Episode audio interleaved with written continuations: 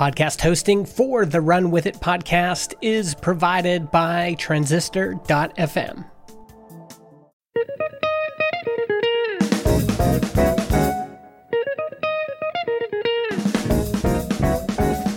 Ethan, how you doing today, man? I'm doing pretty good. I have a lot of stuff around my house that I was cleaning today. You know, the New Year's coming around, and uh, yeah, just trying to figure out whether I should get rid of some of it or I don't know. Just got a bunch of crap. Oh man, is that that's just teeing things up right here for Ryan Frederick? He's bringing us the idea. like, I, that's not even subtle, but I, I, like it. I appreciate it. It's it's uh, it's the thing is that it's true. It is true. it's yeah, true it's that time. I'm cleaning my house today. But that brings up Ryan Frederick's business idea that he is going to be sharing with us. The problem of people not having an easy way to track goods that they are looking to borrow or lend to neighbors and friends, etc. Ryan Frederick is the author of the Founder's Manual. It's a new book out right now. He's a proven founder with 20 years experience in multiple industries. Ryan, glad to have you on the show. Guys, thanks for having me. Appreciate it. Yeah, tell us what triggered this idea for you. Recently, like within the last two weeks, I was talking to a friend of mine who's starting a, a new company and we're helping them with the, with the product. And a, tangent to this new company and this new product is the the borrowing of things. And he was you know telling me that that he you know realized that he went to you know find a saw to do something. And and he realized that he didn't have the saw and he had lent it to a neighbor in a city that he doesn't even in a state that he doesn't even live in anymore. And so now for him to get the saw back you know there'd be shipping involved you know et cetera and, and then we talked for a few minutes about how borrowing things uh, almost always means the lender is never going to see it again. And that the borrower then almost always ends up with like remorse and guilt right down the road where they realize that oh i've still got joe's saw i've still got susie's sewing machine right? And and so i actually thought about that and i was like there's there's a borrowing economy, but no one's ever captured the borrowing economy in some sort of an app and in some sort of experience and platform. Because even if if I lend you, Ethan, a, a, a book so that you can read it, there's there's there's monetary value to that, right? Because now you don't have to go pay for the book. You can get it from me for free. Um, and so you saved $30 but then what is it worth? Is it worth a dollar for you, right, to pay me through some, you know, through an app so that, you know, you can borrow the book and save $29, right? And so I don't know, I think there's potentially an economy and an underlying flow of goods and monies around the, the just, you know, natural sort of process of people borrowing things from each other. Yeah, I, lo- I, I really love this idea. And, you know, part of what I love about it is that it helps reinvigorate some things that I've maybe grown a little bit cynical about. You know, I'm, I'm passionate about keeping the planet pure and clean and, and anti-consumerism and things like that. Sometimes these things are so hard to manage, right? That we just go ahead and say, okay, you know what, you've got to have your own, I've got to have my own, and they've got to have their own, even though we're all going to only use it, you know, one day out of the year. But I've had situations. I used to be a very serious musician, gigging musician. So I had multiple keyboards that I used to bring around and lug around and play, and I would tour. And I transitioned my life and I became a PhD student studying biology. And I still had them sitting around. And I ended up, you know, trying to sell one of these really cool keyboards, but I just didn't u- use it. And I said, you know, I'm just going to give it to my buddy you know and i think he could use it more more than i would and to this day i'm so happy that he's been using it and i have it because he's made such awesome music on it and for me it would have just been sitting in my closet now that's a case where i actually committed to literally giving it to him right off the bat but i've actually seen situations recently like i know uh, I run a piano tuning business, and one of my clients asked, Hey, my mother has a Steinway piano. Can I have somebody babysit it for a while? And just you know that they'll take care of it until i need it right so there's all these situations where uh, there's the potential to loan out an item there's a potential to loan it out and maybe with the option of actually buying it eventually if it turns out the original person didn't need it so i really I, I think it's actually quite simple, right? Just to build some rules around this to help facilitate it. Yeah, I think it's timely also because, of course, people, this idea is not new in that people are exchanging goods and, and lending it out to each other. But technology is able to facilitate this in a way that has not existed before. It reminds me of the Buy Nothing project. Have you guys heard of that? It sounds familiar. Tell us a little bit more about it. The Buy Nothing project, it's a hyper local gifting project that started in 2013 in Wales. And uh, as of January of this year, they've had at least 1.2 million participants in 25 countries, over 6,000 volunteers. The way that it works is it's a it's a gifting thing, so it's not as much lending uh, and borrowing, but if you you can find a local community. So i'm part of the pittsburgh community and they're mainly organized through facebook groups. You go on there and you can either just post about something that you're looking for or something that you're looking to give away.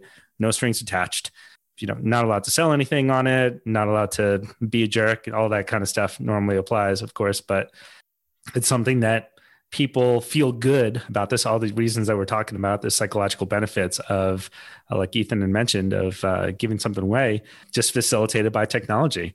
You can take this you can tweak it a little bit to make it more financially uh, incentivized which is what we're talking about here.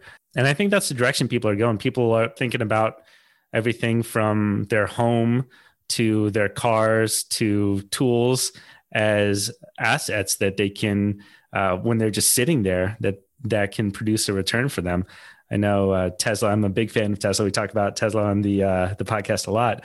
They're looking to create a ride-hailing network where once the cars are able to drive fully autonomously, rather than have it parked in your garage 95% of the time, it can go out there and pick people up and take people to different uh, you know wherever they're going just like uber except without a driver being present. So i think that this idea taps into this broader problem of people have things that they're not using all the time.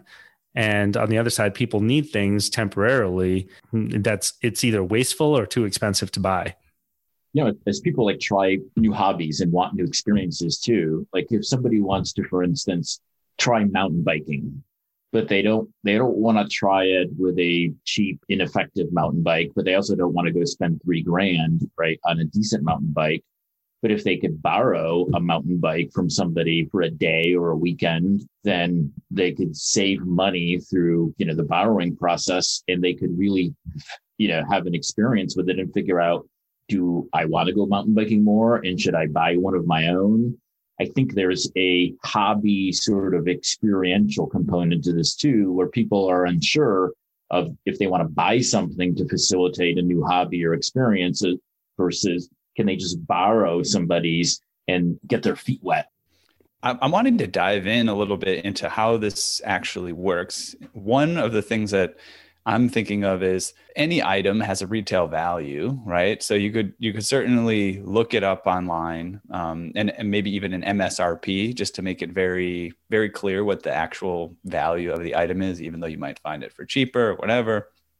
And then the system could create relatively simple rules around, you know, what are the costs involved. You know, for example, if the person doesn't get it back or they don't return it before a certain date something like that, just say 1% of the MSRP, you know, will be billed every week or every day or whatever it is while that item has not been returned.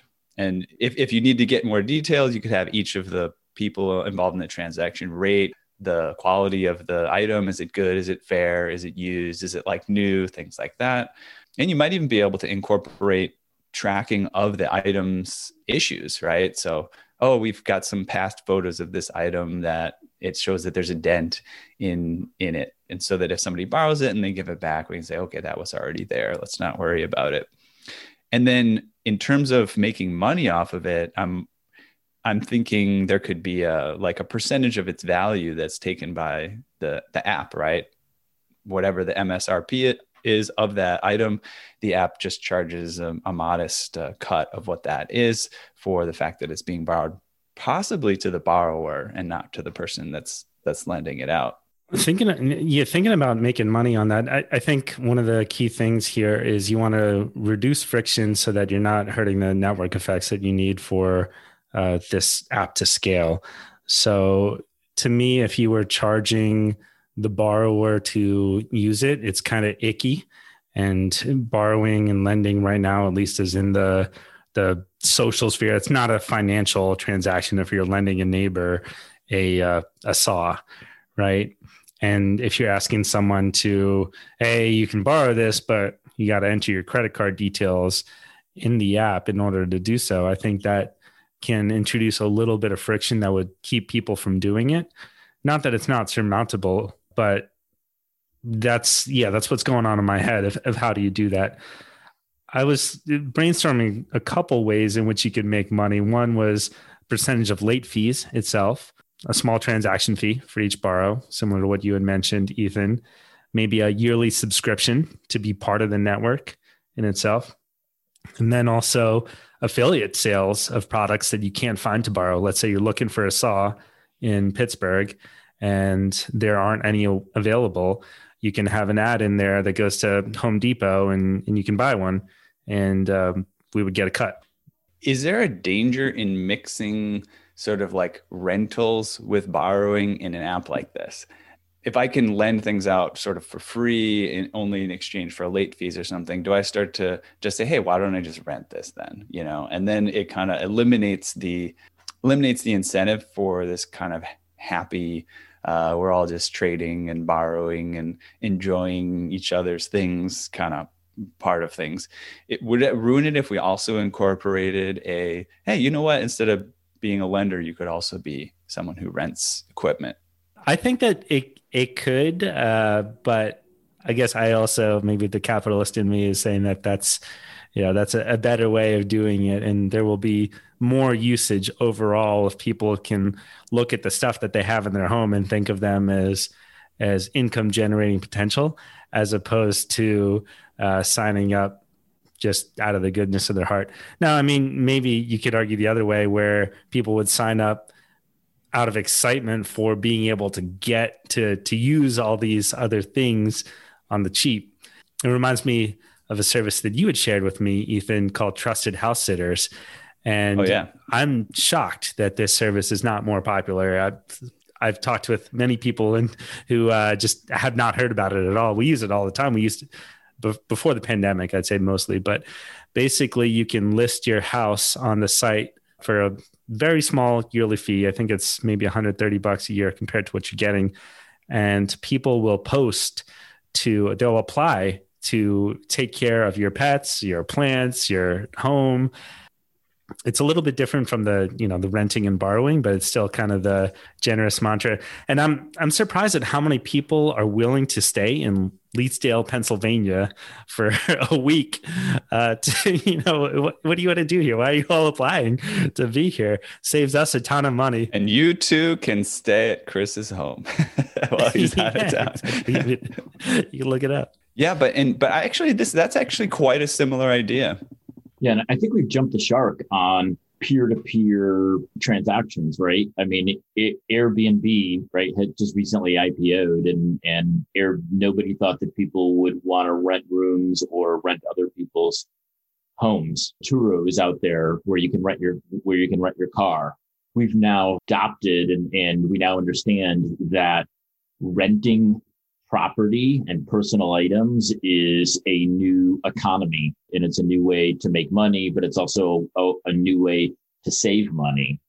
So I don't think that that would necessarily be as big of an, an issue. I, and I think it still would happen where two neighbors who pass weed whackers back and forth and who borrow lawnmowers when the others is in the shop, right? That stuff is still going to happen, even if, you know, an app like this exists and there's this borrowing economy. This is really speaking to you've got something of value that you're not really using consistently and you know that it has value to others and you could go out and and then make it available to other people right you know, I was thinking about an idea like this a, a couple weeks ago.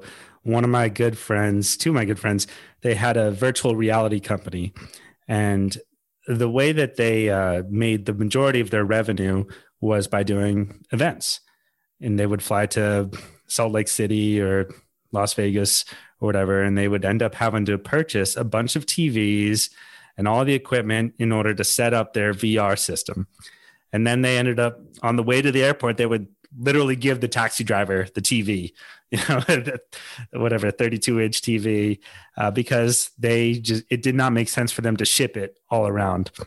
I was thinking to myself, I would lend my TV out for a week, you know, or a weekend, pay me a hundred bucks or something. And sure, yeah, I, have, I, I don't need my TV during that time. It seems you know straightforward from what we've talked about so far but of course there are going to be a bunch of challenges getting people to sign up jumps out as a, as a challenge. Building it in itself do you attach you know qr codes or something to the piece of item? How do you track all the items? It seems like there are a lot of problems that need to be figured out in order to get something like this going. What do you guys think that where do you think it makes sense to start? My fundamental assumption now for clients of, of my product firm awh you know and, and, startups that i'm invested in and others that, that i advise i think you have to have the base assumption that that it can be built right? Wh- whatever you're talking about right can be designed and can be developed and and the technical challenges likely can be overcome. I think the challenges that are the hardest now and you made this point is distribution right? How how is anybody going to become aware of this new whiz bang thing that you've built? And how are you going to acquire users? And how are you going to acquire users cost effectively enough so that the business model works? That's what you really have to prove at the beginning because if you make the assumption that the tech piece can and the product can get built what you really got to validate is your distribution. So oftentimes when you have startups that are trying to grow quickly they offer these really extreme incentives for sort of joining the network, right? Like, you know, you will get your commissions for life, 50% commissions for life for anybody that you bring on as a as a founding as another founding member of this app or whatever it is. And so around lending things out, everybody's got something or other around their house that's actually really cool and they never use, right? So you could capture people searching for, hey, can I buy this or can I buy that? And as a new user of it, the the service can ask you, hey, what's your coolest thing that you'd like to say in order to help grow this this project you'd like to offer to be lending out? And then in exchange the the service can say well we're going to fully insure it you know for whatever if it gets stolen if it gets lost if it gets broken you know we're going to pay you back the full value buy, buy you a whole new item. But in the spirit of like doing exciting things to get this thing growing you know what what are you willing to put out to lend and make it exciting? I'm wondering if there should be certain categories of items that you would start with just because they would be most popular and it could be something like tvs the high value ones that really get people excited about about uh, taking part of it. I don't know how many people would want to borrow a tv uh, for a weekend but something like that.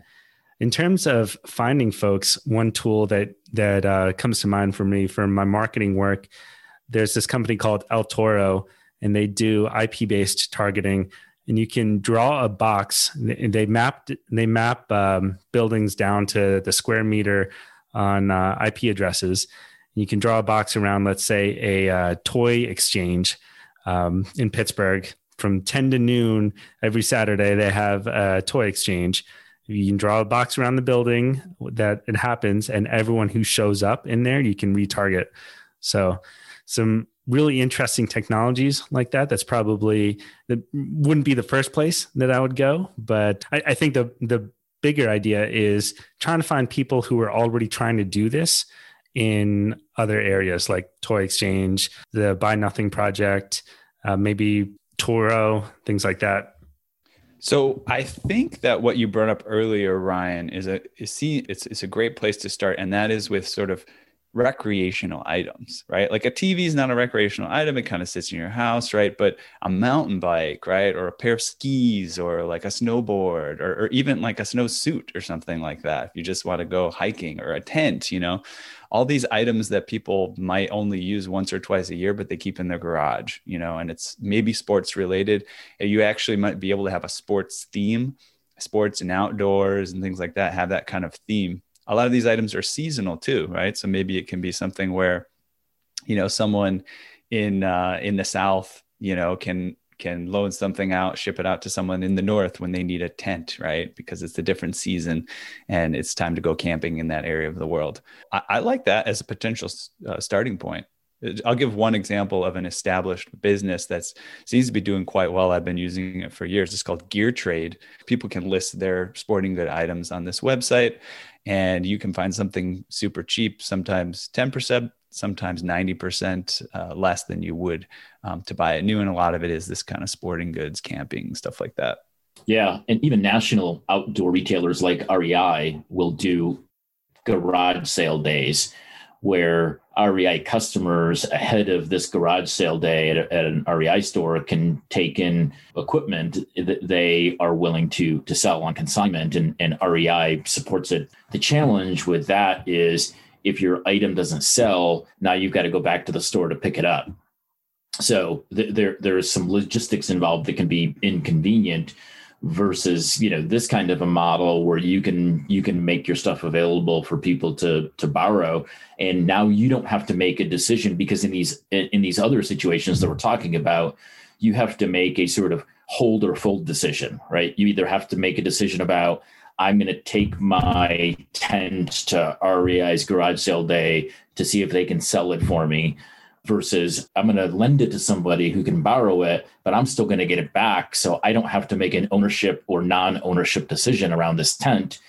So I'm going to just come in extreme, you know, bad cop on this real quick. Uh, I, I, and, and just say that isn't it just a myth that you can borrow something and it's like you're not using it. I mean, you're borrowing it. You're, you're, you know, you borrow that mountain bike, you get it dirty, you get it dented, you get it messed up. So you're actually getting some usage out of it. You're taking away from the life of the item. And so for someone else to be willing to sort of do that process for free, it's kind of like believing that you know there's no conservation of energy in the universe i mean everything gets older when it's used so and i've and uh, another uh, total objection i have is oftentimes I find the people that view things as that they don't get used up when they're they get borrowed are the ones that abuse them the most you know especially like uh, i've run into this with younger younger people like maybe in their mid 20s they're starting to get out into the world and start using things. They totally think they could just borrow everything like they used to borrow it from their parents and then you know all of a sudden they have lost it you know or ruined it You've officially become an old man, Ethan. These I am an old man. Younger kids taking taking our stuff and ruining them. I do have a story. I have a very specific story. You know what I'm going to tell the story. Go for it. And it's not out of resentment. It's out of hopefully just telling a story. but I, have trained I've trained piano technicians, and I did at, at a point. I was I was still relatively young. I was in my late 20s, and some of these guys in their early mid 20s. And I thought, you know what? I'm going to loan out my piano tuning tools to them and it's going to be great. And it's just going to be this wonderful giving thing. And I remember the guy that I loaned out these piano tuning tools to, it was time for me to go pick him up. And, and he was, he was about to move his apartment. And I said, uh, are you going to give me back those piano tools? He's like, oh, I already moved. It, it's with a bunch of stuff that I left in my room. You know, you go ahead and pick it up. I literally went to his apartment and the tools were scattered across the floor among like dirty laundry and like all these other garbage, you know, leftover items. And these are expensive tools. And, you know, I, I, had to go there and collect them. And I had to have like a second thought about what does it mean to loan something out? How often would I actually do this? Is it something that you do with caveats or you just stop doing altogether? I think that's the experience for a lot of people as part of our, as part of lending things, right? Um, and I think that's one of the reasons that the app and the platform can provide value is because when you systematize something inside of an app and a platform, and people are going to be held accountable based upon user reviews and their account thresholds of how many things they can borrow or the view of things they can borrow, I think the system accountability then encourages borrowers to behave better as borrowers. That's a great point. So you can maybe when you first sign up, you can only borrow something that's worth ten dollars or less until you get enough reviews to be able to move on to to larger items uh, potentially. It is messy though. Let's say that someone does dent your dent your mountain bike. How much value has been lost in that? an app is not going to be able to arbitrate that without a person intervening, right? Someone would be upset if they had to pay $2,000 for a mountain bike for one dent, but yeah, I don't know how you handle that. It, would be interesting to look up. I think probably one of the best examples already been raised the car sharing app uh, turo. I've rented with turo a few times and there's been little situations not where yeah like one of them i got a ticket and this was like an, another stupid story. I was in a national park with like a stop sign in the middle of it for no reason and a camera tracking like whether i actually came to a full stop. Uh, but but anyways you know, I got this ticket and I kind of wanted to contest it because it seemed outlandish. And there were ways to negotiate this, basically. You know what I mean? It, they had built ways to have to make sure that this worked out. Um, in the end, I just ended up paying the ticket because it wasn't worth giving the headache to the owner of the car around it. You know, and I agreed that even though it probably wasn't a fair ticket, it was just worth it for the good of the app and the good of the ecosystem. So I think people people will work things out among themselves and an app like this will develop protocols to help make sure things move smoothly. And almost all of these peer to peer apps and companies now have some sort of arbitration mechanism built into the app and built into the policies and and and procedures and so you know if someone stays in an airbnb and you know puts a hole in in the the drywall right there's there's a way for the homeowner to then seek compensation through Airbnb as part of that damage. And and sometimes that flows down to the, the the, customer, right, the the renter, and sometimes Airbnb just uses you know their own insurance, right, to the and I, it depends on sort of the level of the damage. So yeah, I think there's a lot of that peer to peer mediation arbitration has has been addressed because peer to peer economy now is not new. Yeah, that makes me really drive toward this needs to be financially incentivized. That's my opinion, at least, because I can't imagine letting someone just borrow something for free of high value to me. Certainly not a car, like that doesn't happen, but uh, probably not even a, a mountain bike or or a TV to a stranger. I don't know. I mean, if I were compensated for it, I would do it, but yeah, and maybe there are, as we were talking about thresholds before of, of new users, how much they can borrow. Maybe there are thresholds around the, the financial aspects and fees.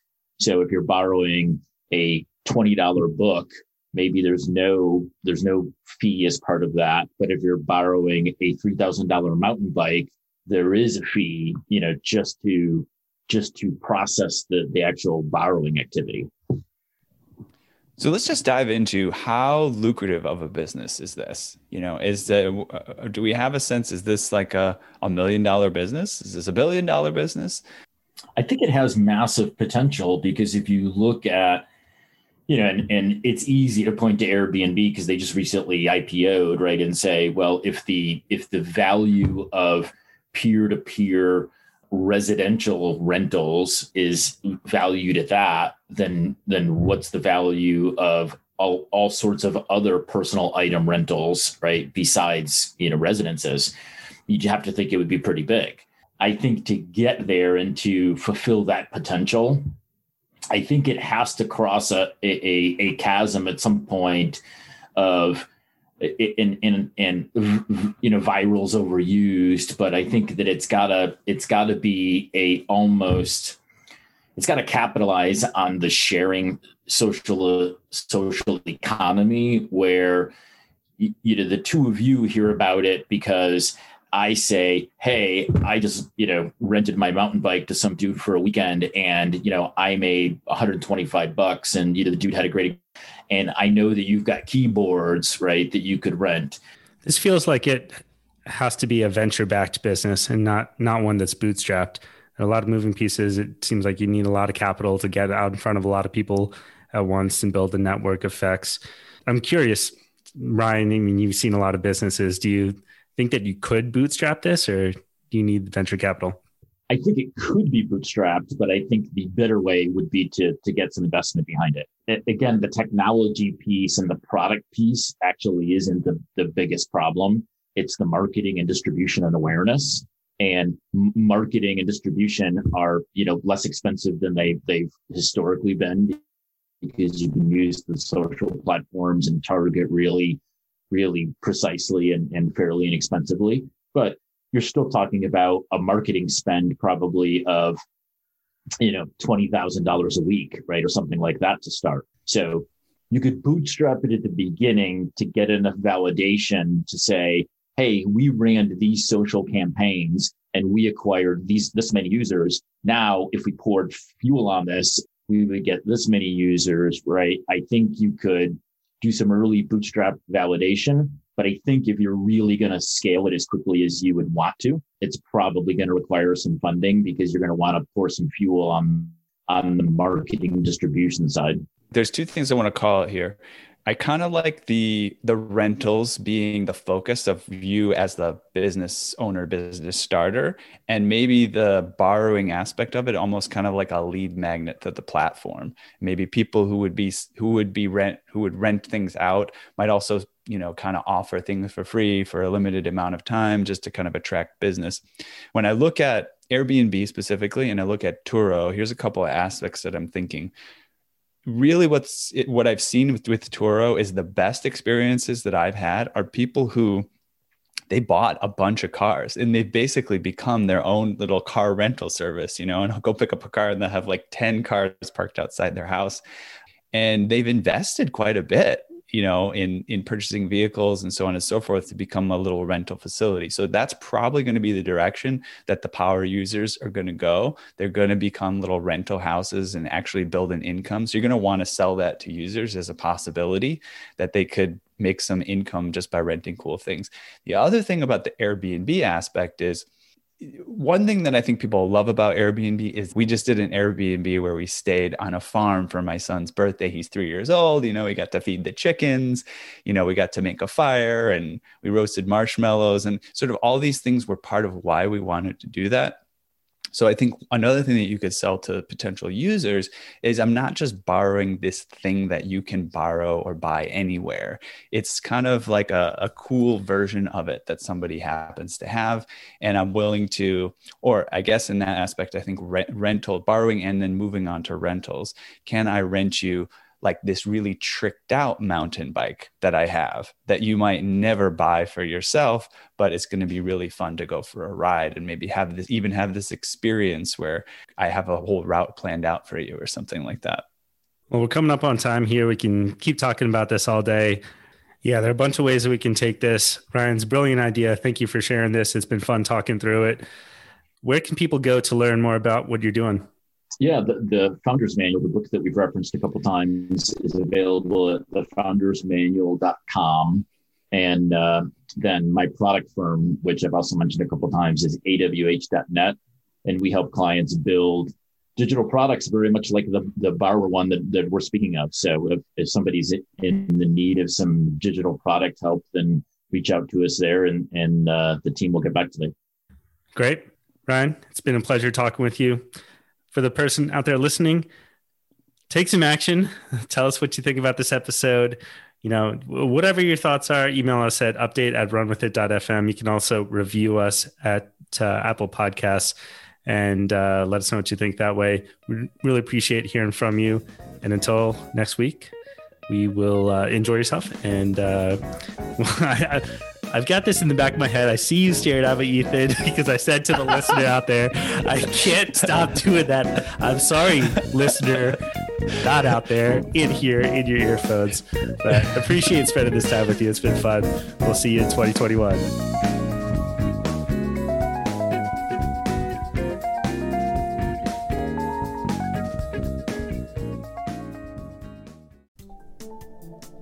Podcast hosting for the Run With It podcast is provided by Transistor.fm.